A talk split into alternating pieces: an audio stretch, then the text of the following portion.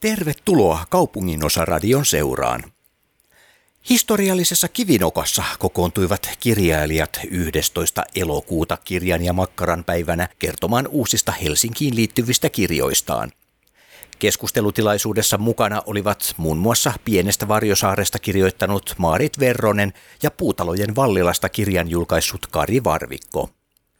Kivinokasta kirjoja puolestaan ovat tehneet Laura Salama ja Olli Laine. Lisäksi mukana oli Kivinokassa kesiä viettävä Jaakko Selin, joka julkaisi viime vuonna kirjan Jaakon matkassa uudet seikkailut. Sateinen ja paikoin myrskyisä sää asetti kuuluvuudelle omat haasteensa, mutta tunnelma oli lämmin. Paikalla Kivinokassa oli myös Jarmo Suomi. Hei, hyvät naiset ja herrat, aloitellaan hiljalleen. Tervetuloa Kivinokan kirjatilaisuuteen. Kiva, että olette tulleet paikalle. Aika moni ei ole tullut tällaisella täällä, mutta tämähän on vähän jo perinne. Tämä nyt on, onko tämä neljäs kerta, kun vastaava tilaisuus täällä järjestetään. Ja ainakin viime vuonna oli sama juttu, että hirveä ukkoskuuro iski kesken, kesken tilaisuuden. Ää, tänään jutellaan, keskustellaan Helsinki-aiheisista kirjoista ja, ja, ja kivinokkalaiset kirjailijat myöskin paikalla. Makkaraa saa paistaa, jos on makkara mukana, grilli on päällä, eikä kannata mennä liian lähelle, ettei takki syty palamaan. Ja tota, kirjoja on myöskin myynnissä, ja, ja etenkin tilaisuuden jälkeen kirjailijat varmasti omia teoksiaan signeeraa.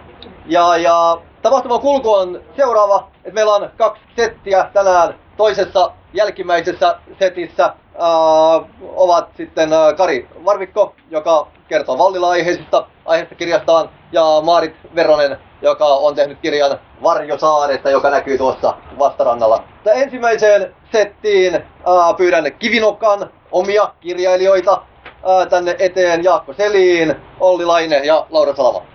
Eli tämä kolmikko on siis Kivinokan mökkiläisiä. Ja, ja Jaakko, Pauli.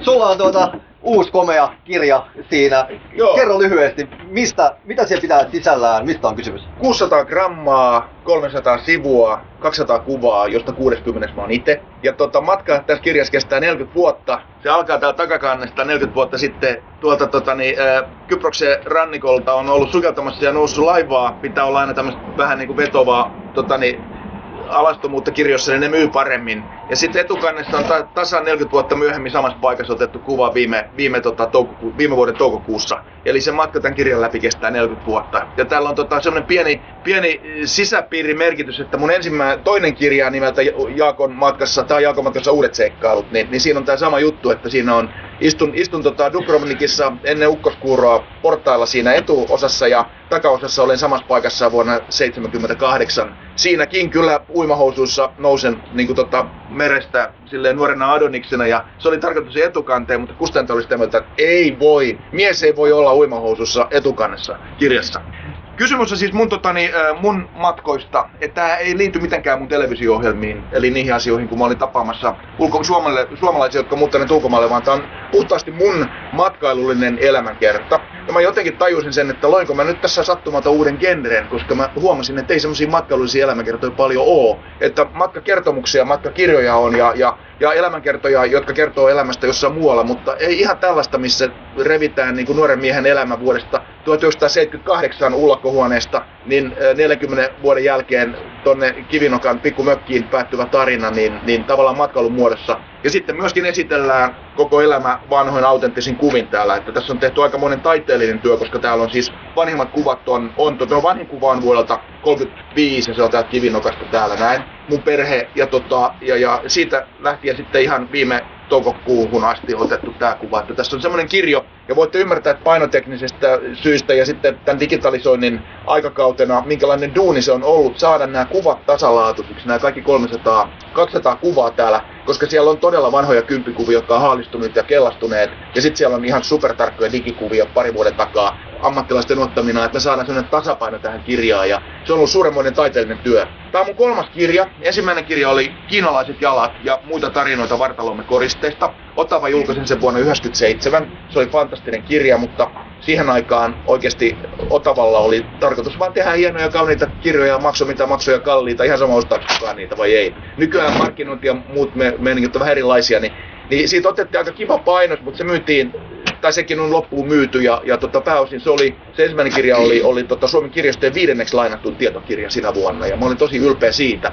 Mutta se katosi tuonne ajan tuuliin, että jos te näette jossain, jossain antikvariaatissa kiinalaiset jalat nimisen kirjan, niin ostakaa pois. Se markkinahinta on halvimmillaan ollut 20, mutta sitten pyydetään 60 keskustan tota, niin, antikvariaateissa. Se on semmoinen kevyt muodihistoria, erittäin, erittäin öö, värikäs ja, ja mielenkiintoinen ja edelleen mä allekirjoitan joka sana mitä siinä on. Toinen kirja oli tosiaan Jaakon matkassa, joka oli semmoinen SC-tyyppinen kokoelma samalla tavalla tehty kuin tämä, mutta huomattavasti pienempi. Se oli Sanoma osakeyhtiön julkaisema ja, tota, ja, ja sitten tämä kolmas on nyt sitten todella mun niinku elämänkerta vuodesta 78 vintihuoneistosta alkaa. Ja tota, äh, kun mä saan sähkösanoman. Ja, tota, ja sitten se päättyy tosiaan tonne kivinokkaan. Ja siinä oli semmoinen tietty pieni yhteys, että mä tajusin yhtäkkiä tätä kirjaa kirjoittaessa ja kootessa, että mä sä, säntäilen tuossa ympäri maailmaa. Siinä on siis 15 maassa käydään ja neljällä mantereella. Niin, tota, niin se tuo mun kivinokka 94 mökki. Se on tismalleen ihan samanlainen kuin se mun vinttihuone siellä Lohjapappulassa siis jopa, jopa niin kuin oven väriä myöten. Et se on aika jännä, että mä tiedän, onko tämä alitajuinen valinta tai jotain tällaista. Ja vielä sanon semmoisen jutun, että tässä on kehystarina tietenkin, joka alkaa sieltä Lohjalta nuori poika saa kutsumuksen ja saa suuren mahdollisuuden lähteä maailmalle ja sieltä tästä selviää se, miksi mut on rokotettu tämmöiseksi levottomaksi kaveriksi. Mä aikoinaan, kun mä tein noita niin mä haastattelin yhtä astro, astrologia ja, ja tota, ja hän sanoi silleen, kun hän katsoi mun tähtikarttaa, että Jaakko, että sulla on toinen, että sulla on, sulla on siis kuu härässä. Mä oon kaurisen osuva kauris. Mä kysyin, mitä se tarkoittaa? Mitä se tarkoittaa sit sun mielestä? Niin sanoi, että sulla on koko ajan toinen jalka jossain muualla. Ja mä ajattelin, että se on kaunein asia, mitä mua on kuvaltu. Mun, se on koko mun elämä. Mun toinen jalka on koko ajan jossain, valitettavasti jossain muualla. Ja toinen asia, mikä tässä kirjassa mä silleen niin kuin ylevästi ja ihmeellisesti, kun tommosia kirjoittaa ja yksin painiin noiden asioiden kanssa, niin sä löydät ajatuksia ja lauseita, jotka jää kummittelemaan silleen, että onko mä todella itse keksinyt tämän. Niin tuo kirja päättyy, päättyy suurin piirtein semmoisiin lauseisiin, että, että, että, että, että me ollaan tietenkin onnekkaita, mutta, mutta se, että kannattaako matkalle ja voiko matkalle lähteä, jos ei ole paikkaa mihin palata. Ja mulle se paikka on ollut kivinokka. Ja se on tota, tässä kirjassa 40 vuoden aikana mä päädyin sitten tänne. Ja siitä päästäänkin Aasinsiltaa. Olli Laine, sulla on ilmestynyt kirja Kivinokasta. Kerro vähän, mitä, mitä se pitää kansiensa sisällä. No mä, vähän taustaa. Tässä kerron ensiksi, mulla on ollut mökki täällä 25 vuotta. Ja kun jäin eläkkeelle 16 vuotta sitten, ja olin työssä ollessani Alppilan seurakunnassa kirjoittanut siis koko ajan esityslistoja, pöytäkirjoja, mietintöjä, muistioita, saarnoja, hautajaispuheita, vihkipuheita, kastepuheita. Ja yhtäkkiä oli eläkkeelle ei mitään kirjoittamista. Ja mä sitä tilannetta vähän aikaan kärsin ja ajattelin, että kyllä nyt pitää ruveta kirjoittamaan, mutta ei, ei pöytäkirjoja eikä mietintöjä, vaan jotain muuta. Ja niin menin työväen opistolle luovan kirjoittamisen kurssille. Jarmo Herkman sitä veti ja se olikin hyvä kurssi. Siinä pantiin su- suomen kielikin ihan luovasti uusiksi, kirjoitettiin avantgardea, eli tällaista modernia runoutta, eh, kirjoitettiin nonsensea, jota Lauri Viita kirjoitti, kun hän julkaisi Kukunoor kirjan. Kuka on lukenut Kukunoor, Lauri Viitan? On luettu. Joo, se on e, tarkoitettu lapsille satukirjaksi. Mutta minäkään aikuisena en ymmärtänyt sitä. Joku on käyttänyt tästä nonsensesta e, myöskin semmoista ilmaisua kuin hölynpöly, hölynpöly. No joo, mä olin Jarmo Hermanin kurssilla, sitten menin Kosti Sirosen kurssille, joka on, oli silloin läänintaiteilija. Sitten menin Torsti Lehtisen kurssille, joka on muun muassa, on viisas mies, muun muassa Suomen Etelin Kierkegaard-tuntija, tanskalaisen teologin ja, ja filosofin tuntija. Ja nämä kaikki kurssikirjoitukset oli sellaisia pieniä pätkiä ja pieniä pätkiä taas uusia ja uusia, niin, niin silloin tuli halu kirjoittaa jotain kokonaisvaltaisempaa ja pitkäjänteisempää. Ja niin äh, tapasin Liisa Envaldin, joka piti elämäntarinakursseja Orivedellä. Äh, hän on tehnyt muun muassa väitöskirjansa Mirkka Rikolasta. Ja, ja elämäntarina kurssi, kurssilla oltiin neljä, viisi viikonloppua vuoden aikana ja, ja, ja siitä kirjoitettiin kotona. Ja siitä minä innostuin. Ja, ja ryhdyin kirjoittamaan kirjoja ensin omasta elämästäni, sitten vanhempien elämästä, sitten, sitten ee, kotikylästä, mutta pelkkää asiatekstiä edelleen. Ja sitten ajattelin, että ei kyllä mun pitää vähän irrotella. Ja niin kirjoitin dekkarin. Mulla on täällä muutamia kirjoja, kirjoja mukana. Ja ee, näin, näin se sitten alkoi mennä. Ja en pystynyt lopettamaan tätä, tätä kirjoittamista. Ja nyt on, mun ensimmäinen kirja ilmestyi 2009 Anteeksi oli, mutta hirveän huonosti kuuluu tänne, kun toi koulu alkoi tuolla. Niin teillä on varmaan siinä, kun on toi fleksit ympärillä, mutta tänne niin kuin hajoaa ääni. Tule istumaan tuonne etupenkki. Ei, No, kun eiköhän on monta siinä, niin ehkä me koitetaan nostaa vähän ääntä. Ei Joo. kaikki pääse eteen. No juu, koitetaan nostaa vähän ääntä. Joo. Jatketaan. No niin, ja nyt olen siis kymmenen vuoden aikana kirjoittanut tuon 20 kirjaa. Siis kaksi kirjaa joka ainoa vuosi. Jonakin vuosina on tullut kolme kirjaa ja sitten seuraavana vuonna vaan yksi. Ja äh, riittääkö tämä tähän vai kerronko, että tässä on... Niin, kerro, kerro, kerro lyhyesti, mitä tämä pitää... Verran. Siinä on runoa sisällä. ja proosaa kivinokasta. Se proosa on semmoista, että mä kerron tämän alueen ja Viikin alueen ja vanhakaupungin Lahden vähän historiasta, joka auttaa niin kuin orientoitumista, että mikä paikka tämä oikein on. Ja tämä on siis, kuuluu tämä Kivinokka Kulosaaren kaupungin osaan. Herttoniemen siirtolapuutarha kuuluu jo Herttoniemen kaupungin osaan.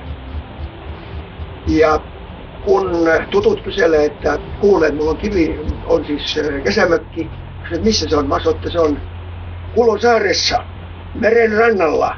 Mitä, onko se jonkun perinnö saanut? Ei, kun ostin, ostin sen. Maantieteellistä häntä on kyllä Espanjassa. Niin, mutta se on eri asia, mi- asia. miten se on. Tämä kuuluu siis, Mikä kaupungin osa ja, Kaupungin ja on mukaan kai. Tuota, palataan tuohon vielä myöhemmin. Laura, sulla on aika monta ää, rautaa tulessa ollut. Mitä sä oot nyt viime aikoina sen tehnyt ja No. julkaissut? Sitten edellisen ö, Kivilokan kirjan ja Makkaran päivän mä oon useita kirjoja julkaissut, ö, mutta mä oon tehnyt näitä 15 vuotta. Et nyt on sattunut vaan erikoinen vuosi, että ne on tullut ulos kaikki. Eli tässä on kiitoskirjeitä. ö, Se on 50 vuoden työ. Eli siinä mä tota niin, novellin muodossa kiitän ihmisiä asioista, joita nyt tässä 50 iässä on tullut mieleen. Ja siinä ei ainoastaan ole kiitos isi, kiitos äiti, vaan, vaan semmoisia ihmisiä, joita mä oon kohdannut niin kuin ihan nopeastikin, mutta siitä on jäänyt jotain mulle, mulle kiitettävää. Ja tässä on muutama story Kivinokastakin. Ja sitten tässä on mun esikoispilapiirrosalbumi tänään tosi lyhyt proosaa. Ja tämä koostuu käsittääkseni Suomen lyhyimmästä proosasta. Kahdesta kolmeen sanaa on jokainen proosa ja niihin liittyy pilakuva, joka toivoakseni sitten vähän kääntää ylösalaisin tätä, tätä kirjallista proosa-antia. Ja sitten on tämmönen, tämä kirjoitin 2006, äh, ruukkiseikkailu, Lasse ja Johanna ruukkiseikkailu. Mä olin nuorena Fiskarsin museon arkistossa töissä. Ja tässä on suomenruotsalainen kustantaja, ja tämä on käännetty myös ruotsiksi. Yksissä kansissa on samalla sivulla Suomi ja Ruotsi, että tämä on ihan hyvä kielikylpykirja pienille ja isoillekin. Ja tämä ei ole pikkulasten kirja, vaan tämä on ehkä 9-vuotiaista, 12-13-vuotiaisiin. Ja tämä kertoo äh, ruukista äh, ehkä 120, vuo- 120 vuotta sitten suurin piirtein. Ja, ja sellainen kirja. Ja sitten mä en nyt en malta olla, olla tätä Maaritin kirjaa tästä nostamassa, josta oli jo puhetta tämä Varjosaari keskellä Helsinkiä. Ja mä tein tähän tämän kuvituspuolen. Ja tää, on ollut, tää oli hieno projekti sitten vuosi sitten kesänä, kun sai soudella tuonne ö, Salmen yli töihin. Tällaisia. Jokaisella kirjalla on jonkinlainen, jonkinlainen ää, oma syntyhistoria. Miten Jaakko tämä kirja, totta kai sulla oli aikaisemminkin julkaistu kirja, mutta miten tämä nimenomainen kirja, niin mikä siinä oli se, mistä Tää kaikki oli- lähti liikkeelle? Tää oli siinä, että mä kuvittelin jo silloin, kun mulla on kuitenkin 16 vuoden ura tuolla Helsingin Sanoman takana, että mä oon kirjoittanut koko elämäni aika paljon ja elänyt sillä ja, ja, tota, ja, ja siellä saanut suuremman toppinin, niin mä ajattelin, että mä oon jo kirjoitukseni kirjoittanut, mutta kyllä se on vaan semmoinen tiiäks, palo, että että, tota, että on niin paljon tarinoita ja, ja tämä lähti nimenomaan siitä, että mulla oli niin paljon kuvia, että mulla on siis tuhansia tuhansia kuvia kotona, kaikenlaatuisia. Ja, tota, ja mun elämän tilanteet oli, oli tosi vaikeita, että mä menetin niin kuin yhden vuoden aikana niin kuin neljä rakkaita ihmistä perheestäni. Ja tota, mä täytin, olin täyttämässä 60 ja mä ajattelin, että kyllä mun täytyy paketoida tämä elämä johonkin niin kuin. Ja mä ajattelin, että tämä syntyi aika nopeasti, mulla oli paljon valmiita tekstejä ja, ja vanhoja tekstejä, uusia tekstejä ja, ja tota, mä oon tosi nopea ja, ja tuottava kirjoittaja ja sitten kun mulla on kotona taiteilija, joka teki viereisellä pöydällä tätä ulkonäköä, niin se oli kuin tehdas se meidän koti niin kuin, niin kuin vuoden, puolen vuoden ajan ja, ja tota, siinä kuvat ja, ja tekstit vaihtopaikkaa ja, ja, ja te keksittiin uudet tekstityypit ja uudet tavat kuvata ja kaikkea muuta tällaista printata ja näin. Ja, ja se tarve niin kuin panna jotain paperille lopullisesti ennen kuin täyttää 60 oli se motiivi tässä kirjassa. Ja sitten kun mä ajattelin, että se oli tässä. Ja sitten kun sä saat tän näin ja rupeat kattoo, niin sitä rupeaa että ei helvetti, että mulla olisi vielä kymmenen kirjaa varmaan niin kuin, tiedätkö, elämää jäljellä. Että tota, kyllä sitä ihminen kauhean vähän osaa arvioida niin kuin omaa tekemistään ja omia tarinoitaan ja omia sanomisiaan. Että tota, niin, meillä kaikillahan olisi siis kir- enemmän kuin yhden kirjan verran kerrottavaa. Ja miten Olli, tämä nimenomainen kivinokkakirja, niin mistä kipinä siihen? No kipinä tuli, tuli tietysti siitä, että mä oon no, melkein kaikesta muusta kirjoittanut, paitsi vielä kivinokasta. Olemme yhdessä kirjassa, yhdessä dekkarissa tai de- dekkariantologiassa, niin, niin kirjoittanut äh, murhasta, joka tapahtui kivinokassa juhannuksena. Ja äh, sitten siinä on mä viime kesänä ryhtynyt kirjoittamaan. Kirjoitin, kirjoitin siis kesäkokemuksia, millaista oli luonto, millaista oli millaisia, millaisia lintuja täällä oli, millaisia ihmisiä, minkälaisia juhlia täällä järjestettiin, minkälainen musa oli juhannuksena ja, ja, ja näin edelleen kesästä. Ja sitten oli runoja ja niitä on joku 7-80 runoa tässä. Ja kun mainitsin äsken Kivinokan, niin luenpa. Täällä on tämmöinen kuin Ollin kivinokka, mutta se on aika pitkä, 2-3 minuuttia kestää. Mutta tämä on lyhyt Kulosaari. Kulosaari, rikkaiden kaupungin osa, useiden suurlähetystöjen sijaintipaikka, tuhannen diplomaatin asuinalue, Kulosaaren kivinokassa on minulla mökki. Kulosaaren kartanon vaiheilla, jonka historia ulottuu 1500-luvulle. Ymmärrän, ymmärrätte, että minä olen ylpeä. Ja sitten mökki, mökki, mökkerö, koppi, koppero, montaan rakkaalla nimeä. Tönötötterö, maja matala, Pirtti Pikkarainen. Annetaan pienet aplodit näille. Kiitos. Ja vielä kolmanneksi. Telttasauna. Mulla on tossa tosiaan telttasauna mökin varjossa. Saunassa, saunoja on Suomessa kolme miljoonaa. Laasilinnan Artolla niistä seitsemän. Minulla vain yksi telttasauna. Mutta löylyä riittää. Siitä saan kiittää. Saunatontun taitoa. Se on aitoa. Loistavaa. Tuota, Laura, kiitos kirjeitä. Jos mennään Noin. Siinä, niin tota, kerrotko sen syntytarinan? Mä en nyt voi Jooselta miesystävältäni kysyä lupaa, koska se, kun mä katsoin häntä äsken, vasta tuli päähän, mistä tämä kirja syntyi. Se syntyi sillä tavalla, kerron nyt sen kuitenkin, että meillä oli välillämme ollut jotain sanailua, ei, ei riitelyä, ei, ei meillä koskaan riidellä. Ja, ja sitten mä lähdin metsään siitä ja, ja se lähteä kaupunkiin. Ja mä olin päättänyt olla pahalla tuulella. Ja mulla oli kuitenkin sienikori mukana. Ja, ja tota, siinä tuli polulla vastaan nainen. Ja meni siitäkin aika tuimasti ohi tuossa lemmepolulla. Ja sitten kuului, mikä tieni sinu ole? Ja, ja, ja mä käännyin takaisin ja, ja sitten hän hyvin huonolla suomella venäläinen nainen aloitti keskustelun sienistä ja, ja, ja päädyttiin sieniresepteihin ja, ja mitä sieniä kerätään ja mitä Venäjältä kerätään. Ja sitten mä huomasin, että pieleen meni, että mähän on pirun hyvällä tuulella.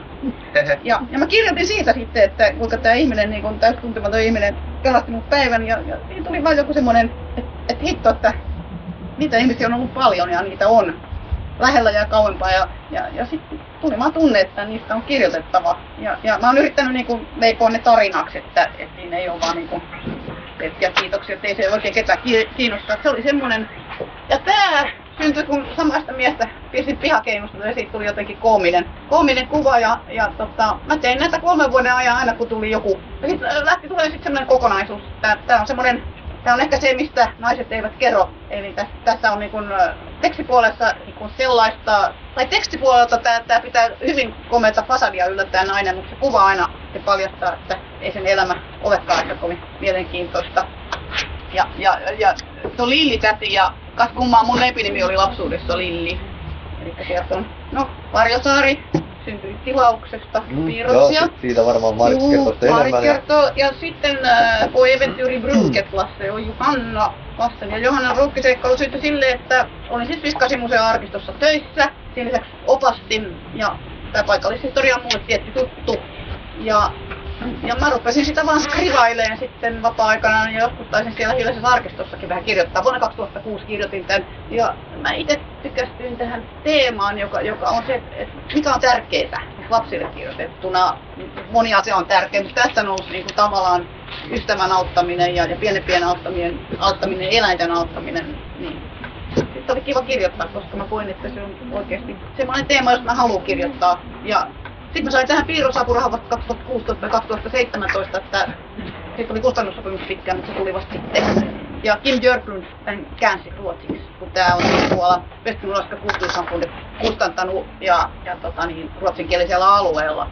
Mut se on kiva, kun se on yksissä kansissa. Että se on, se on tota, kahden tämmöisen, ei niin hirveän usein ole tällaista yhteistyötä suomen ja ruotsinkielisten välillä, että tehdään tällaista, tällaista että ruotsinkielinen kulttuuri yhdistetään kahdella kielellä. Se oli ihan hieno, hieno homma. Ja Kimin kanssa ollaan kyllä tehty semmoinen, joka Kim kirjoitti, äh, samana Kim Björk, Björklund, äh, Mustionlinnasta Viskarsiin, kulttuurivaellus jokivarsia pitkin, joka oli myös kahdella kielellä. Juu. No nyt kun ollaan Kivinokassa, niin tota, tietenkin pitää kysyä, että miten Jaakko Kivinokka sua inspiroi kirjoittajana? Onko Kivinokka paikka, jossa sä teet töitä vai onko tämä täysin pyhitetty vapaa-ajalle? Tämä on ehkä paras paikka tehdä töitä oikeasti. Että suuri osa tästä viimeistelystä kirjasta ja, ja, ja niiden tarinoiden tavallaan koostamisesta ja, ja, tota, ja, ja, ja muotoilemisesta on tehty täällä. Täällä saa tosiaan olla rauhassa. Että mä toivon, että tämä säilyy semmoisena, kun me aina puhutaan keskenämme, että täällä ei hirveästi tulla niin kuin ilmoittamatta koputtelemaan, että mä tulin nyt kahvittelemaan ja näin poispäin, vaan mieluummin tehdään treffit tuossa tiellä ja sitten sovitaan tapaamisesta. Että kyllä aika rauhassa tuolla nokassa olla. Ja, tota niin, ja, ja et se, on, se on tässä ollut mulle niinku tosi suuri apu ja mun on vaikea kuvitella sitä, että me ollaan täällä niin vähän aikaa vuodesta. Ja, ja miten sen, sen niinku tämän lomailun ja tämän energian saamisen lisäksi täällä pystyy tuottaa jotain. Ja se on musta kyllä aika, aika hienoa. Että en mä oikein kuvittele, mä en oikein löydä mitään muuta paikkaa silleen. Mä oon tehnyt joskus sellaisia reissuja, että mä oon lähtenyt esimerkiksi Siution kylpylään siihen aikaan, kun se oli vielä semmoinen ter- niinku, se ei ollut niinku viihdekylpylä, vaan terveyskylpylä. Tai sitten Karjalohdelle päiväkumun tämmöiseen parantola-kylpylään vanhaan 70-luvun mökkiin kirjoittamaan sinne ja mä oon saanut jotakin aikaa. Mutta sä oot koko ajan niinku vieraassa nurkissa ja, ja, ja koko ajan niinku riippuvainen siitä, että mistä saat ruokaa ja kaikkea muuta, niin ei pysty keskittymään. Mutta täällä, kun mä kuulen käännän merelle päin tuolin ja otan läppärin käteen, niin siitä syntyy. No mites Olli, mä oon ymmärtänyt, että Kivinokasta et kynään koske. Kyllä minä kylään kosken, mutta en tietokoneeseen. Tämä on eh, kesäpaikka, lomapaikka, maalaispojan ihannepaikka. Mä oon semmoisen kirjankin kirjoittanut kun maalaispojasta stadikundiksi Kari Varvikko tietää ja eh, elänyt maalla siis isä ja äiti oli ei maanviljelijöitä, isä, isoisä oli torppari siellä sivussa kaikesta. Sitten kun olen Helsinkiin tullut, niin olen hämmästellyt suurta maailmaa, pääkaupunkia, mutta kaivannut sitä maalaispojan elämää ja sitä löytyy täältä. Täällä on lintuja, täällä on kaloja, täällä on meri, täällä on rauhaa. Ei paljon metrokan kuullut tänne eikä, eikä lentokoneiden äänet. Ja eilen Katjan kanssa oltiin metsäkylvyssä tuolla uudella luonnonsuojelualueella. Ei kuljettu niitä muutamia polkuja pitkin, vaan lähdettiin ramppaamaan sinne risujen yli ja kaatuneiden runkojen ali. Se oli varsinainen kylpy. Joka puolella vaan metsä, metsä, metsä ja me siellä. Tämmöisiä kokemuksia täällä on erilaisia ja, ja, ja sitten jos haluaa merelle, niin sitten vaan veneeseen ja täällä on näitä saaria, johon on maihin nousu lupa, niin, niin niitä, niitä on, on tosi paljon. Vielä tuosta kirjasta se, että kun mä kirjoitin tämän alueen historiasta ja sitten, sitten omasta viihtymisestä täällä ja runoja, niin sitten mä jatkoin kesän jälkeen sitä, että mitä syksyllä minä tein, kun tämä pantiin talvikuntoon. Silloin elämä muuttui ihan toisenlaiseksi. Mulla oli kaupungissa tuttuja ystäviä, kavereita, teatteria, elokuvaa, tapahtumia. Ja Kallion kirkossa on ollut jo viitisen vuotta tällainen torstaina iltapäivällä sarja, jossa on ajankohtaisia aiheita historiasta, elämästä, taiteesta, kulttuurista. Ja siellä on ihan tämmöisiä tunnettuja julkiksia. Siellä on paljon, paljon käy kuuntelijoita. Eniten oli silloin, kun kun Tellervon Koivisto oli siellä, siellä oli 700 kuulijaa, mutta ei siellä koskaan ole ollut alle sadan. Niin mä kerron siinä myöskin tämmöistä, mitkä on niin kuin talven harrastuksia mun elämässä. Eli Kivinokka, hyvin, Kivinokka ja Meri on hyvin inspiroivia paikkoja. Laura, miten sä koet tämän Kivinokan? Onko, onko tämä sulle antoisa hyvä työpaikka vai, vai kesänvietto ja lomapaikka? No siis joka aamu mä pyrin täällä piirtää tai kirjoittaa, mutta niinhän mä kotonakin, että mut siis ei, en, ei se siihen määrään vaikuta, mutta ehkä on kivempi joskus kesäaamuna niin tehdä, tehdä työtä pihalla. Mutta siis tää on muuten kiva paikka ja, ja tota, niin mä sen kesäkivinnokassa kirjoittanut, että sehän nyt on tietenkin täältä ja on ollut ihan inspiroitunut. Mutta edelleen mä oon tästä paikasta inspiroitunut kyllä. Mä haluan sanoa että kesäkivinnokas, jos ette ole sitä nähneet, että on se semmoinen ohuehko opus, missä on, on tota, mä sanon sitä kivinokan käyttöoppaaksi. Se on ihan mahtava juttu. Mä hankin sitä muutamia kappaleita ja, ja semmoisia ihmisiä, kun tulee tänne asumaan tai tuntee tämän paikan, niin mä oon antanut heille tavallaan tervetulleeksi lahjaksi sitä. Se on ihan fantastinen juttu, että ottakaa lisää painoksia siitä. Joo. Joo, kyllä, upea, upea kirja. Tuo, tuolla on, jos käännätte, joo. käännätte päälle, niin siellä... on varmaan Siinä on salaka, siis salakuljetetaan tämän, tämän alueen niin kuin tietoa, tämän alueen sääntöjä, kyllä. lempeästi. Mutta hei, ennen kuin päästetään seuraavat kirjailijat ääneen, niin vielä lyhyesti, kenen toivoisitte teidän kirjaanne tarttuvan?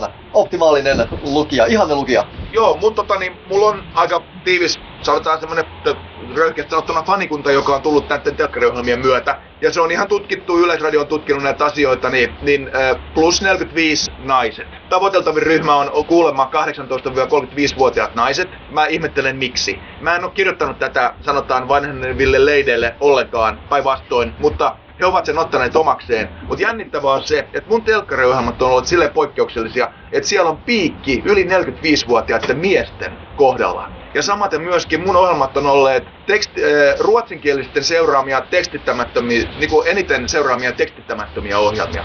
Että tämmöisiä kummallisia kohderyhmiä löytyy ilman, että niitä hakee. Mutta on se aika jännää, että moni yli 45-vuotias mies tarttuu tähän. Mä sain soiton totta Kemistä siitä mun ensimmäisestä Jaakon matkasta kirjasta kaveri halusi vaan kertoa sille, että en elämässäni yhtään kirjaa lukenut, en edes sitä katekismusta siellä, siellä, siellä rippikoulussa, mutta kun istuin tähän puhelinpöydälle, kun muija oli jättänyt tämmöisen kirjan tähän auki ja rupesin sitä sitten lukemaan ja luin siitä yhden kappaleen ja sitten oli pakko mennä alkuun ja lukea se kokonaan. Ja sitten mä tajusin, että mä oon elämässäni lukenut yhden kirjan. Niin mä ajattelin, että se on iso saavutus. Se on ihan tajuton. Joo, loistavaa. Tuota, Olli, kenet haluaisit tuota, sinun lukijakuntaasi kuuluvan? Ihan jokainen suomalainen. Ee, oli tarkoitus, että yksi noista mun kirjoista käännetään viroksi, mutta se kääntäjän palkkio on niin suuri, että se ei, ei onnistunut, että sitä voi lukea vain suomen kielellä. Ee, pitää erikseen mainita Jörn Donner, joka on myös sen lukenut. Se tapahtui sillä tavalla, että mä kirjoitin kirjaa Suomi 100, niin kuin itsenäisyyden merkeiksi, ja matkustin Pietariin Suomi-talon residenssiin viikoksi kirjoittamaan vähän niitä fiiliksiä, mitä oli siellä Suomen itsenäisyyden alkutaipaleella. Ja se oli niin mutkikas se talo, että kun mä sain sieltä resepsuunnista sen avaimen, se ei sopinut mihinkään oveen. Ja sitten mä kuljin siellä toisessa kerroksessa, kolmannessa kerroksessa yhden huoneen ovi oli auki ja sieltä näki valo. Mä koputin siihen oven sisään niin, siellä, tuolissa. Näin, näin ei käynyt. Ha- havainnollistettiin, mitä Suomi-talossa tapahtui. Se ei siinä vähän tukevampi. Mä voin, mä voin En mä uskalla enää rikkoa toista tuolia.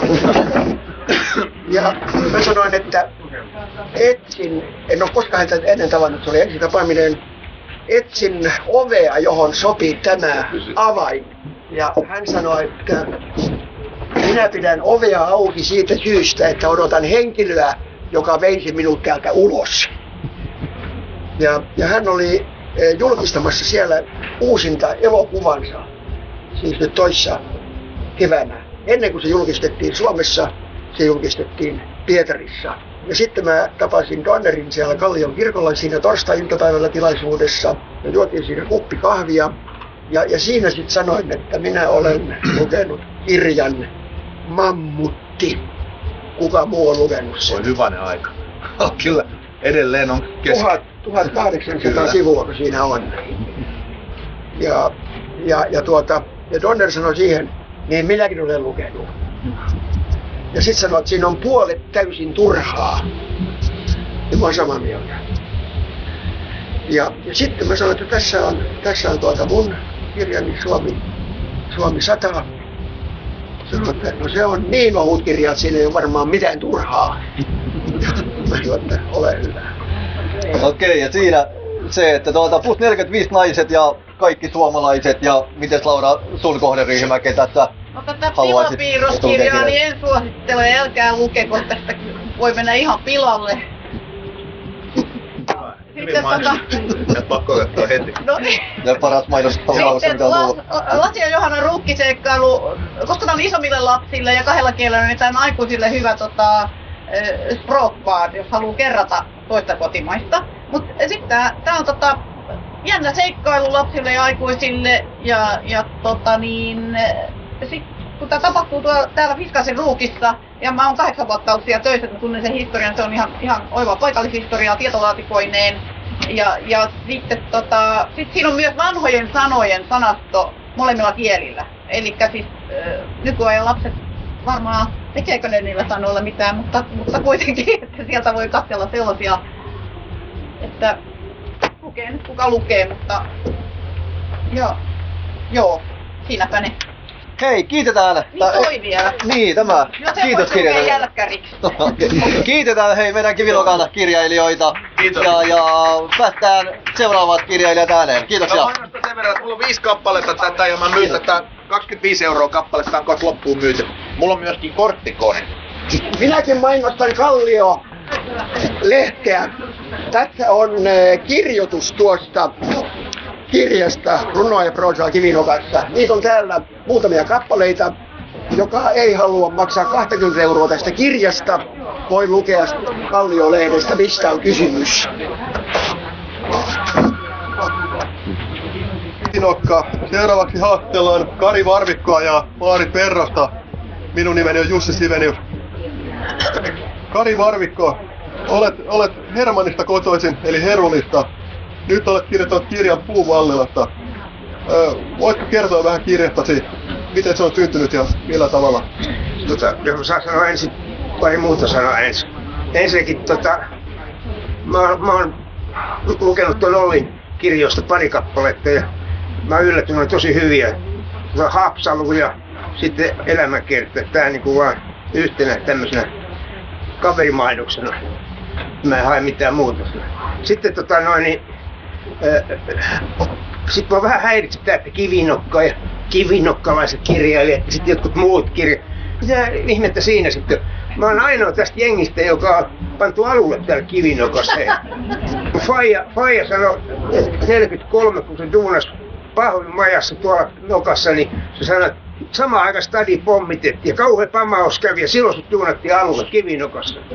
Että tästä paremmaksi moni. Ja sitten Faija, joka oli tota, Hermanni Valsoiden puheenjohtaja ja myös ja sitten tuon Kyläsaariliikkeen puheenjohtaja, niin se dikkasi tätä kivinokkaa niin paljon. Mäkin olin skidinä täällä paljon, ja, mutta se 70-luvulla se kirjoitti runon kivinokosta. Tämä on mun Faija runo 70-luvulta. Ja Faija, Faija vaikutti sitten niin paljon, että Ylemi Runko, joka oli, tota, vaikutti kaupungin suunnitteluun siihen aikaan, niin niin junalinjat kivinokkaa ei, ei viety eikä hävitetty ollenkaan. Nyt tästä on taas yritetty tota, noin, niin mustamaalata tätä hommaa, mutta se luultavasti ei tule onnistumaan. Mutta jos mä lesään tämän lukkaan tämän Fajan runon, tämä on semmoinen duunarin tekemä runo, joka on aika, aika hyvin maalikko kundi tehnyt. Kivinokan luonto se innosti heitä työläisnuoria ulkoilemaan. Niemelle tehtiin silloin mökkiä monta arkista päivää näin lohduttamaan. Siellä on vietetty yötöntä yötä, kuiskattu sanoja rakkauden. Aamori tehnyt on nuolella työtä, niitä onnen hetkiä unhoita en. Kivinokka saasteista melkein on vapaa, Kyläsaari joskin hajujaan jakaa. Silti puissamme laulaa rastas ja peippo, niitä voi kuunnella Maija ja Veikko. Urheilu nuorille into antaa, vanhakin sinne kortensa kantaa. Juhlia vietetään nokassa monta, silloin on iloista mieltä, onneto, ei onnetonta. Nyt kuultu on kummia kuiskeita yössä, Helsingin kaupunki myyrän on työssä. Kivinokan mökit se matalaksi aikoo, kivimuurin metron rinnalle taikoo. Kivinokan puolesta taistoo nyt tuimaan, Naurissaaren sillalta hullut päättäjät uimaan. Merivesi liikoja höyryjä päästää, Kivinokan luonnon lapsille säästää. Eli tämä oli Fajan tuotantoa 70-luvulta. Kuvanne siis tätä suhtautumista tähän kivinokkaan.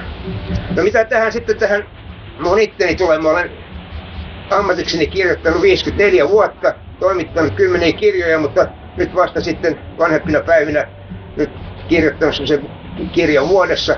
Vi, nyt viisi kirjaa on tullut. Ja tota noin, niin, äh, se on lähtenyt puhtaasti siitä, että, että vähän niin kuin tuolla Jaskallakin, että on, on paljon sanottavaa ja paljon tietoa ja paljon muisteluita, mutta mulla on itse vähän myöhemmin kuin hänellä. Mitä tulee tuohon nyt itse mitä sä oot kysymys? Niin, voit kertoa vähän, että millä tavalla kirja on syntynyt? Ja... No kirja, kirjahan syntyi sellaisen, että se skrivattiin. Ja laitettiin kuvat, laitettiin siihen. Ei se, ei se kirja, kirja sinänsä, se on idis, joka, kun mä, mä, tota, kun mä olin mennyt avikseen ja muuta, sitten kävi sillä tavalla, että mä muutin pois Hermannista vuonna 1966. Mä olin tasan 50 vuotta pois. Mä olin haudannut isäni 10 vuotta aikaisemmin, sitten kun me muutettiin ja, ja sitten äiti kuoli kaksi ja puoli, kolme vuotta sitten. Silloin me muutettiin takaisin. Mä muutin takaisin omaan kotiini. Eli mä olen varsinainen tota, noin, niin, muuttaja sikäli, että mä tuun samaan himaan, mistä mä lähdin jo, jo 50 vuotta aikaisemmin. Ja, ja tota, tilanne ollut paljon muuttunut. Ei, stadilaisia ei ollut, kaikki oli tietysti lantsareita ja niin poispäin, että sikäli se oli sellainen valossa tuulehdus käydä tuolla rajapinnassa Siikamassa, siellä oli stadilaiset ei, ei tää, kyllä ne on vähän, vähän piipettäjiä tää jengi nykyisin. Ei pääse mihinkään, vaikka tän ikäisenä Karina Tsiikakin vähän eri spekelistä. Niin, et se, se aiheutti, mä sit mä, kun mä niin nuoresta olin, olin tsiikannut tätä touhua, sekä Valkan että Herulin, niin se, silloin mä ajattelin, mä nuorempana ajattelin, skrivaa vielä joskus, joskus tuota.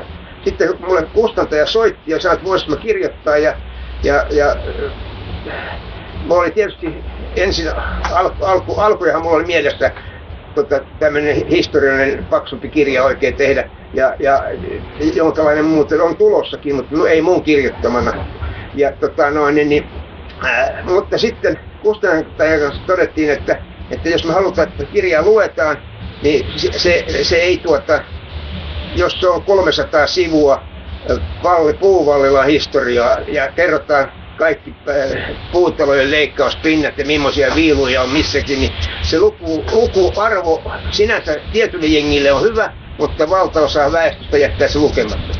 Sen sijaan ihmisläheisesti kirjoitettuna sillä, että siellä on ihmiskohtaloita mukana ja siellä kerrotaan niin kuin sitä historiasta sillä tavalla, kun tässä mä oon auttanut tietysti journalisti ura pitkälle, koska tutkivana jo lehtimiehenä ja nuorempana niin paneudun paljon ja, ja asioihin ja se sitten auttaa tämmöisessä, että löytää niin kuin arkistoista ja niistä nyt etsiikin kukin tietonsa, niin ne olennaiset tiedot, joita sitten laittaa, laittaa kirjaan. Mutta mullahan ensimmäinen kirja ilmestyi Puutalo ja Hermanni, se oli 2017, ja tota, näiden kirjojen ero on se, että puutalojen Hermanni kertoo kadonneesta kaupungista, koska siellä, siellä on kolme puutaloa jäljellä. Ja silloin kun mä muutin, muutin sinne 50-luvulla Hermanniin, niin siellä oli, oli tota kolme kivitaloa pystyssä ja kaikki muut oli puutaloja. No se elämä oli, oli sen laatuista kanssa, että se oli hyvin, hyvin erilaista kuin tänä päivänä.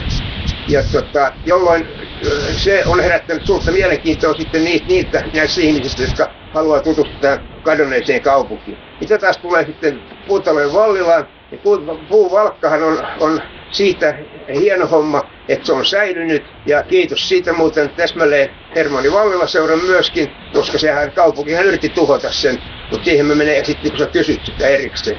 Ja tota noin, niin, niin, niin se, se, on säilynyt, mutta siellä on siis valtaosa näitä, se on restauroitu ja laitettu kondikseen ja se on hieno, hieno paikka ja siellä jopa niin kaiken näköiset äh, kaukoidän turistit käy, käy sitä ihailemassa tänä päivänä. Että se oli hyvin mielekästä ryhtyä siihen. Hyvä. Maarit Verronen, olet tähtitieteilijä, tähtitieteilijä koulutukselta. Olet kirjoittanut lukuisia kirjoja, joista aika moni asettuu science fiction genreen. Nyt tämä Varjosaari-kirja on toinen paikallishistoriallinen teoksesi, jos olen ymmärtänyt oikein. Ja myös toinen kirja, joka... Okei. Okay. Tämä on myös toinen kirjasi, joka kertoo helsinkiläistä saaresta. Miksi äh, paikallishistoria ja miksi saaret ovat alkaneet kiinnostaa? pienet saaret on kiinnostanut minua aina. Ö, aika monet fiktiiviset tarinat on sijoittuneet niille ja on kiinnostunut se saaren symboliikka. Hei, tulkaa lähemmäs, täällä on tilaa, että kuulette. Mitä järkeä te ette kuule siellä? rouvat siellä takana. Tänne vaan eteen elutti.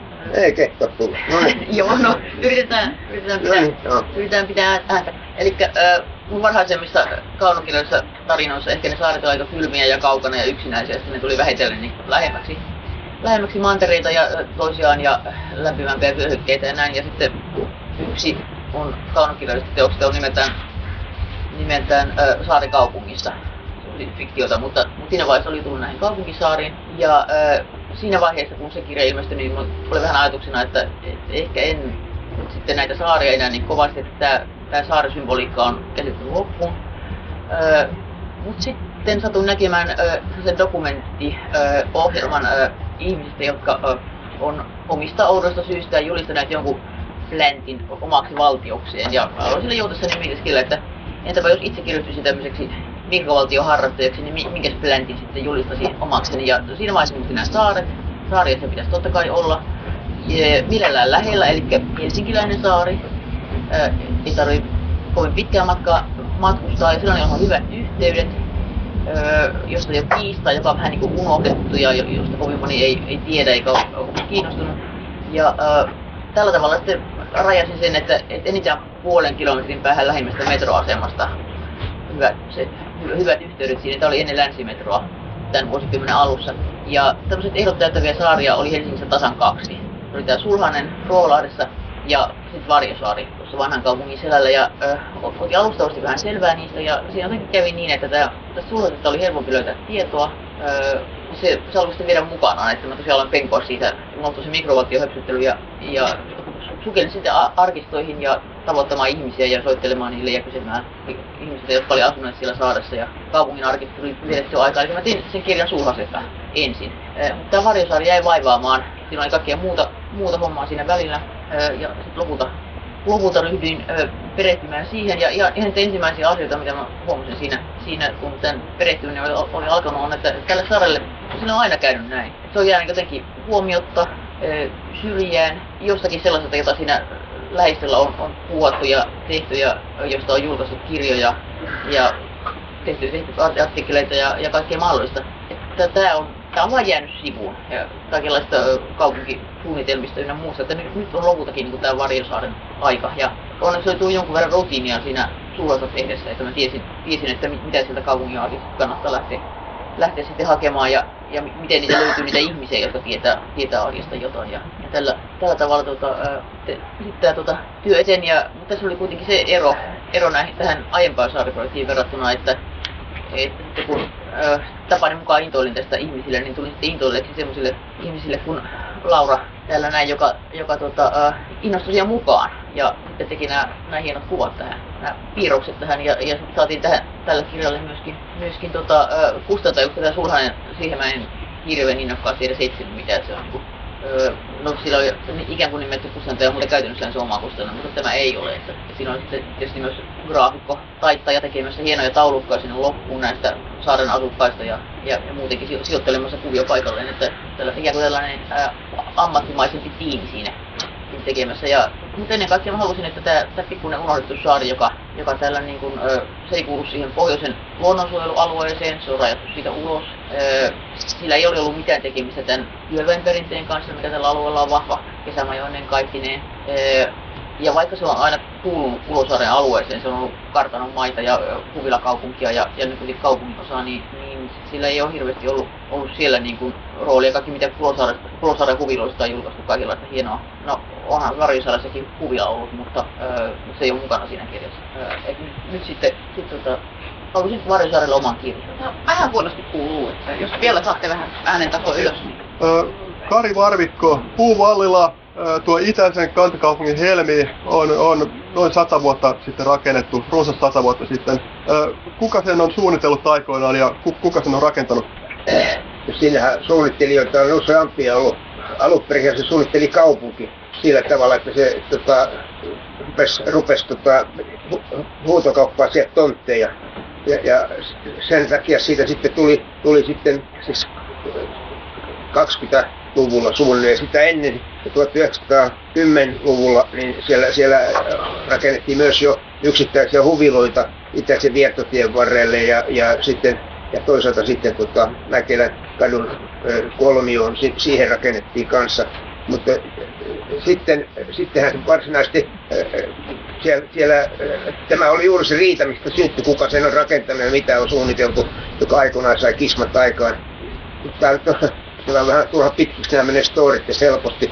Äkkiä sanoit, siis Käpylä, Käpylä yritettiin panna nurin 60-luvulla, Käpylä nosti sitä vastaan.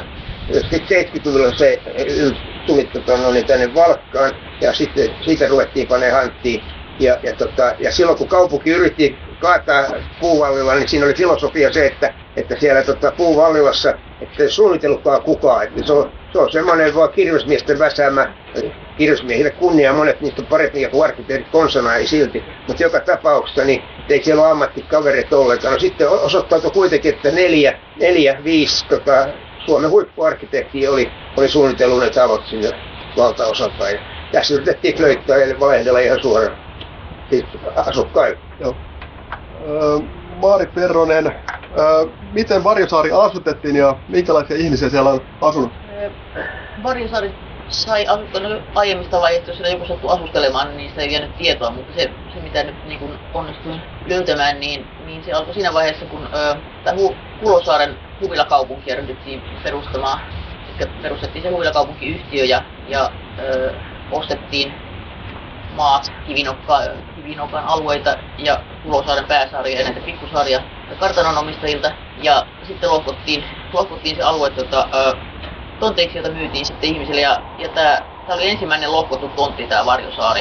Ja se oli niinku kaupan siinä sitten. Ja, ja sen osti tällainen Mats Nyström-niminen telakan työnjohtaja, Törnäisistä asuva, asuva ö, jonkun verran päälle 50 kaveri siinä vaiheessa. Ö, oli aviossa viisi poikaa, josta osa jo aikuisia, joilla on oma perhe. Ja ilmeisesti tästä oli tällainen kesäpaikka niin kuin ajatuksena hankkia. No tavallaan se oli hyvä sijoitus samalla. Ja tämä Mats Nyström oli tehnyt ö, kirvesmiehen hommia, tuossa kun äsken tuli näistä kirvesmiesten tekemistä suunnittelemista huviloista mainintaa, niin tämä Varjosaaren talo nimenomaan oli sellainen. Eli Mats Nyström piirsi, piirsi talonsa suunnitelmaa ihan, ihan itse. Ja luultavasti poikien kanssa rakensi sen, eikä sinne välttämättä työvoimaa sitten tarvittu. Ja tota, ö, siinä oli sali, keittiö, kamari alakerrassa ja siinä vaiheessa kylmä vintti. Ja sitten kaikenlaista pientä puuvajaa ja huusia, mitä sinne saarelle tarvittiin pikku, pikku kopperoista. Ja ö, 11 kesää nämä Nyströmit siellä, siellä asustivat. Ö, Sörnäisissä oli se, se tuota, va, vakituinen asunto ja osa näistä pojista muutti sitten muuallekin. Sitten Nyströmit myivät ö, huvilan takaisin tälle huvilakaupunkiyhtiölle 1918.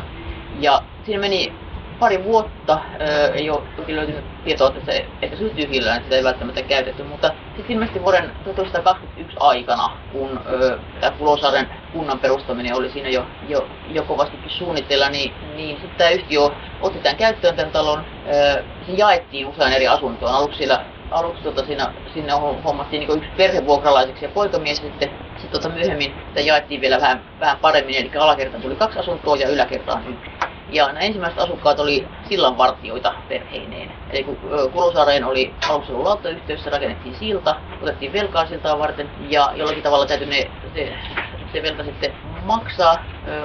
Huvila omistajalta kerättiin siltä maksuja, tämmöisiä jonkinmoista maksuosuutta, mutta se ei riittänyt. Ja sitten päädyttiin siihen, että sillä oli vartiokoppi ja sinne vartija niin kuin, tarkistamaan pilettejä tai myymään pilettejä niille, jotka silloin ylittää.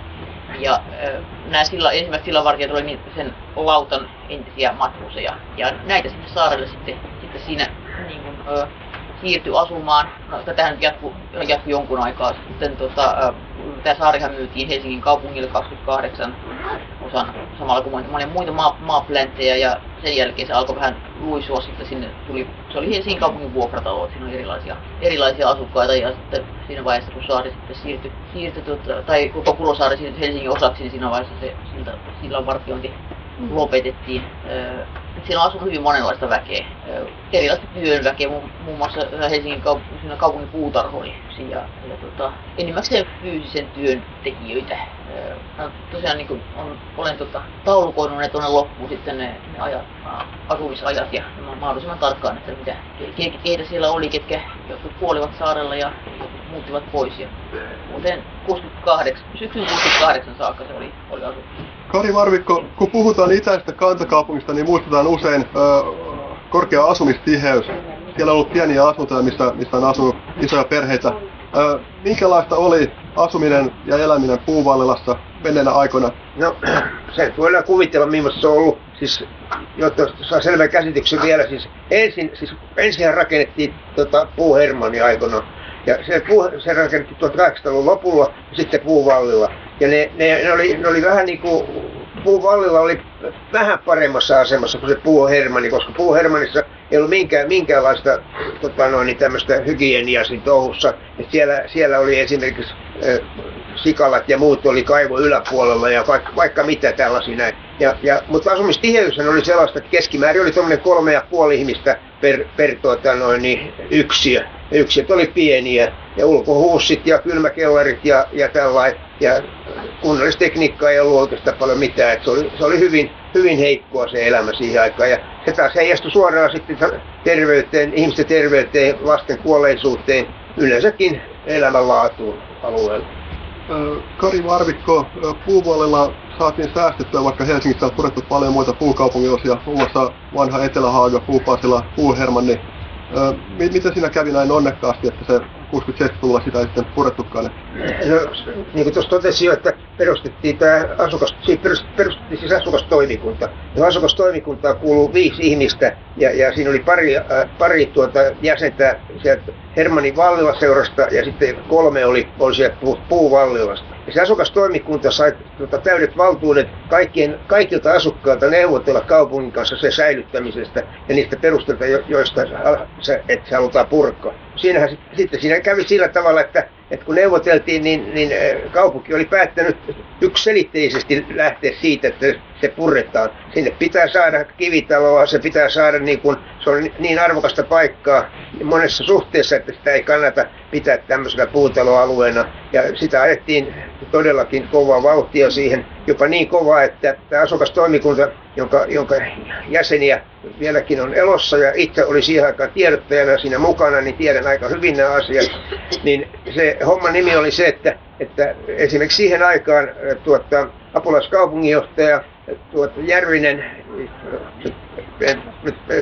poistaa tämä, kun mä muistan varmaan, se on tuossa kirjassa sanottu se nimi, että mä nyt annan väärää todistus. Joka tapauksessa oli apulaiskaupunginjohtaja, joka, joka tota, noin, niin, ää, tota, ää, otti puhutteluun sitten tämän asukastoimikunnan ja tarjosi asukastoimikunnan erilaisia muun muassa mahdollista muuttaa Pasilaan asumaan, siis, siis niille asukastoimikunnan jäsenille vain. Eli niitä pyrittiin lahjomaan. Sitten todettiin sellainen, mikä oli aivan käsittämätöntä, että tuota, sinne, siellä ei ole, sinne ei saada kaukolämpöä, siellä ei ole mitään semmoista mahdollista tehdä kaukolämpöä, koska ei sinne saada kaukolämpöä, niin sitä, sitä ei voida jatkaa sitä touhua. Ja miten kävikään, siihen ei uskottu, vaan ruvettiin ottaa selvää ja ilmeni, että siellä on kaukolämpöputki oli jo valmiiksi tehty siellä puuvallilla. Et siis täyttä, täyttä, täyttä koko ajan. Samoin nämä yritettiin vähätellä näillä arkkitehdeillä, todeta, että siellä on amatöörin rakentajia kaikki. Ja se salatti jopa niin pitkälle, että tässä toimikunnan yhtenä asiantuntijana oli yksi kaupungin arkkitehti, joka pääsi näihin tiedostoihin sisään ja se löyti sieltä sitten kaikki nämä huippunimet, jotka oli suunnitellut sen. Mutta nämä kaikki, kaikki tämä oli tämmöistä totaalista hommaa. Ja se tuli niin kovaksi se paine sitten, että kaupunki joutui vetäytymään ja tehdä sitten koe, koe rakentamisen, eli koesaneroinnin niin roineen tielle sinne sitten, jolla, joka, jossa sitten todettiin, että ne on hyvä kuntoisia ne talot kaikki, ja sen jälkeen päätettiin tehdä sisävessat ja laittaa kuntoon se alue. Kysytään vielä lopuksi, että kenelle suosittelit, suosittelit kirjaa? Älä nyt niin hirveä kiirettä pidä, että täällä kysyä. Onko kiire jonnekin? Onko jengillä kiire? Musta tarina vaikka kuinka Sä panet... Kerro vaan. No niin, hyvä, hyvä, hyvä. Mä, mä, tota, mä tuossa aikaisemmin totesin, että, että mä haluan ihmisiäkin haastatella tähän ja muuta, niin, niin nyt tämä meni just helposti tähän tämmöiseksi tota, liian viralliseksi, kun, kun ajatellaan nyt, että ketä siellä, ketä siellä puuvallilla asuu. Siellä, siellä on pikkuvallilla esimerkiksi kapakka, jossa tota, tuon Jaskan kollega Knut Möller perusti sinne kapakan pikkuvallilla, joka tänäkin päivänä nyt sovettanut omistaja taas kertaalleen, mutta tulisi erittäin suosituksia ja ja Möller ei osannut paljon sakkaa duunaa. Tarusen vaimo laittoi kyllä sapuskaa, mutta sitten se tar- sit niitä hiipu se, se ruoanlaitto jostain syystä, niin vähän maistoi kai kuppi ja rööki siihen malliin, että, että sitten Taru ei enää tehnyt sapuskaa, kun ihmiset meni syömään sinne, niin Taru sanoi, että niin, että siellä on hyvä ruoka täällä. Ai jaa, että ei se kyllä se ollut ennen, nyt meillä ei ole enää. Mutta hän tietää hyvän kapakatus vieressä, hän voi itse maksaa teille ruoat, mennä tuohon Mäkelän puolelle syömään se vei sieltä omasta kapakastaan syömään sinne toiseen kapakkaan ihan kilpailijalle, siis toisin sanoen. Sitten siellä asuu, asu tuota noin, niin, mikä on erittäin mielenkiintoinen, se tuli jo esiin, ei asunut vaan vieraili usein pienenä pikkupoikana tai nuorena kollina semmoinen herra kuin Arvo Ylppö. Arvo Ylppö oli mies, joka, äh, mä en puhu nyt hänen, mitä hän oli sinänsä, mutta oli mies, joka, joka tuota noin, heilasteli tuota noin, Puu Hermannin puolella asuvan tuota, naisen kanssa siihen aikaan ja ne eh, joskus siinä vuosi 1900-luvun alussa ja tämä Arvo ja sitten se daami, ne meni yhdessä, tota noin, niin oli nälä, nälkäaika siihen aikaan, niin ne meni tuota, kaatopaikalle, joka sit, silloin oli siirtynyt, se se oli ennen Vallilan koulun, kivikoulun pihamaan, pihamaan kohdalla oli siihen aikaan, siinä pihamaan lähellä, oli tota noin, niin, kaatopaikka, mutta se oli siirretty pois, kun vankila oli valittanut siitä, niin Mäkelän kadun puolelle. Ja Mäkelän kadulla ne kävi sieltä tuo, tappamassa rottia, ja ne yhdessä paistuvat Arvo Ylppö ja sitten tämä, tämä tuota, noin, Hermannissa asunut nainen, joka oli, joka oli sitten lääkäri Kari Rain iso äiti. Ja sitten tämä lääkäri Railta mä kuulin, ja, ja musta se oli aika jännä. Ja se liittyy myös sitten tähän puuvallilaan, koska sillä alueella ne vaikuttivat nuorena jo. Ja kaikkihan me tiedetään, kuka Arvo Ylppö oli. Että, että tämmöisiä jänniä. No sitten siellä oli tietysti Kalle Haagertit ja, ja Elli Haagertit, mustalaiset. Mustalaisten, niistä, voisi olla, niistä on tuhat tarinaa. Niitä mä rupesin kertoa. Puukko heilu ja, ja et cetera siellä hyvää vauhtia, mutta ne oli kuninkaallisia ja ne sai hyvän kohtelun ja ne esiintyi kuin kuninkaalliset. Ja myöhemmin Allan Haagerit oli sitten paljon Hermannin vallaiseuran juhlissa ihan näkyvä vieressä. Se oli aina kunnia paikalla, se tämä poika Haagerit siis myöhemmin. Kiitos. Äh, annetaan aplodit haastataville. Niin, tätä kirjaa tuolla ja samoin sitä Puutalo ja Hermanni, sitä kirjaa. Sitten siellä on pari kappaletta mun elämän kerrastani ensimmäistä osaa on tuota, ja voin sanoa, että jos Jaskan elämänkerta on ollut mielenkiintoinen, niin minä, minä kasvoin jättiläisten ja kääpiöiden kanssa, että me, me perustettiin Suomen kääpiökasvatus invalidien liitto. Meillä oli joskus 25 vähän yli metristä ihmistä. Sitten meillä oli Väinö Myllyrinne, joka oli 2,5 metriä. Ja voitte kuvitella, minkälainen sutina oli. Ja, ja siitä on kansikuva. Siellä, siellä on kaksi niitä kirjoja mukana, jos joku haluaa. Se on, se on parikymppiä. Ja on 25 on nämä kirjat sitten. Historiallisessa kivinokassa kokoontuivat kirjailijat 11. elokuuta kirjan ja makkaran päivänä kertomaan uusista Helsinkiin liittyvistä kirjoistaan. Keskustelutilaisuudessa mukana olivat muun muassa Pienestä Varjosaaresta kirjoittanut Maarit Verronen ja Puutalojen Vallilasta kirjan julkaissut Kari Varvikko. Kivinokasta kirjoja puolestaan ovat tehneet Laura Salama ja Olli Laine. Lisäksi mukana oli Kivinokassa kesiä viettävä Jaakko Selin, joka julkaisi viime vuonna kirjan Jaakon matkassa uudet seikkailut. Sateinen ja paikoin myrskyisä sää asetti kuuluvuudelle omat haasteensa, mutta tunnelma oli lämmin. Paikalla Kivinokassa oli myös Jarmo Suomi. Tämä oli kaupungin osa radio.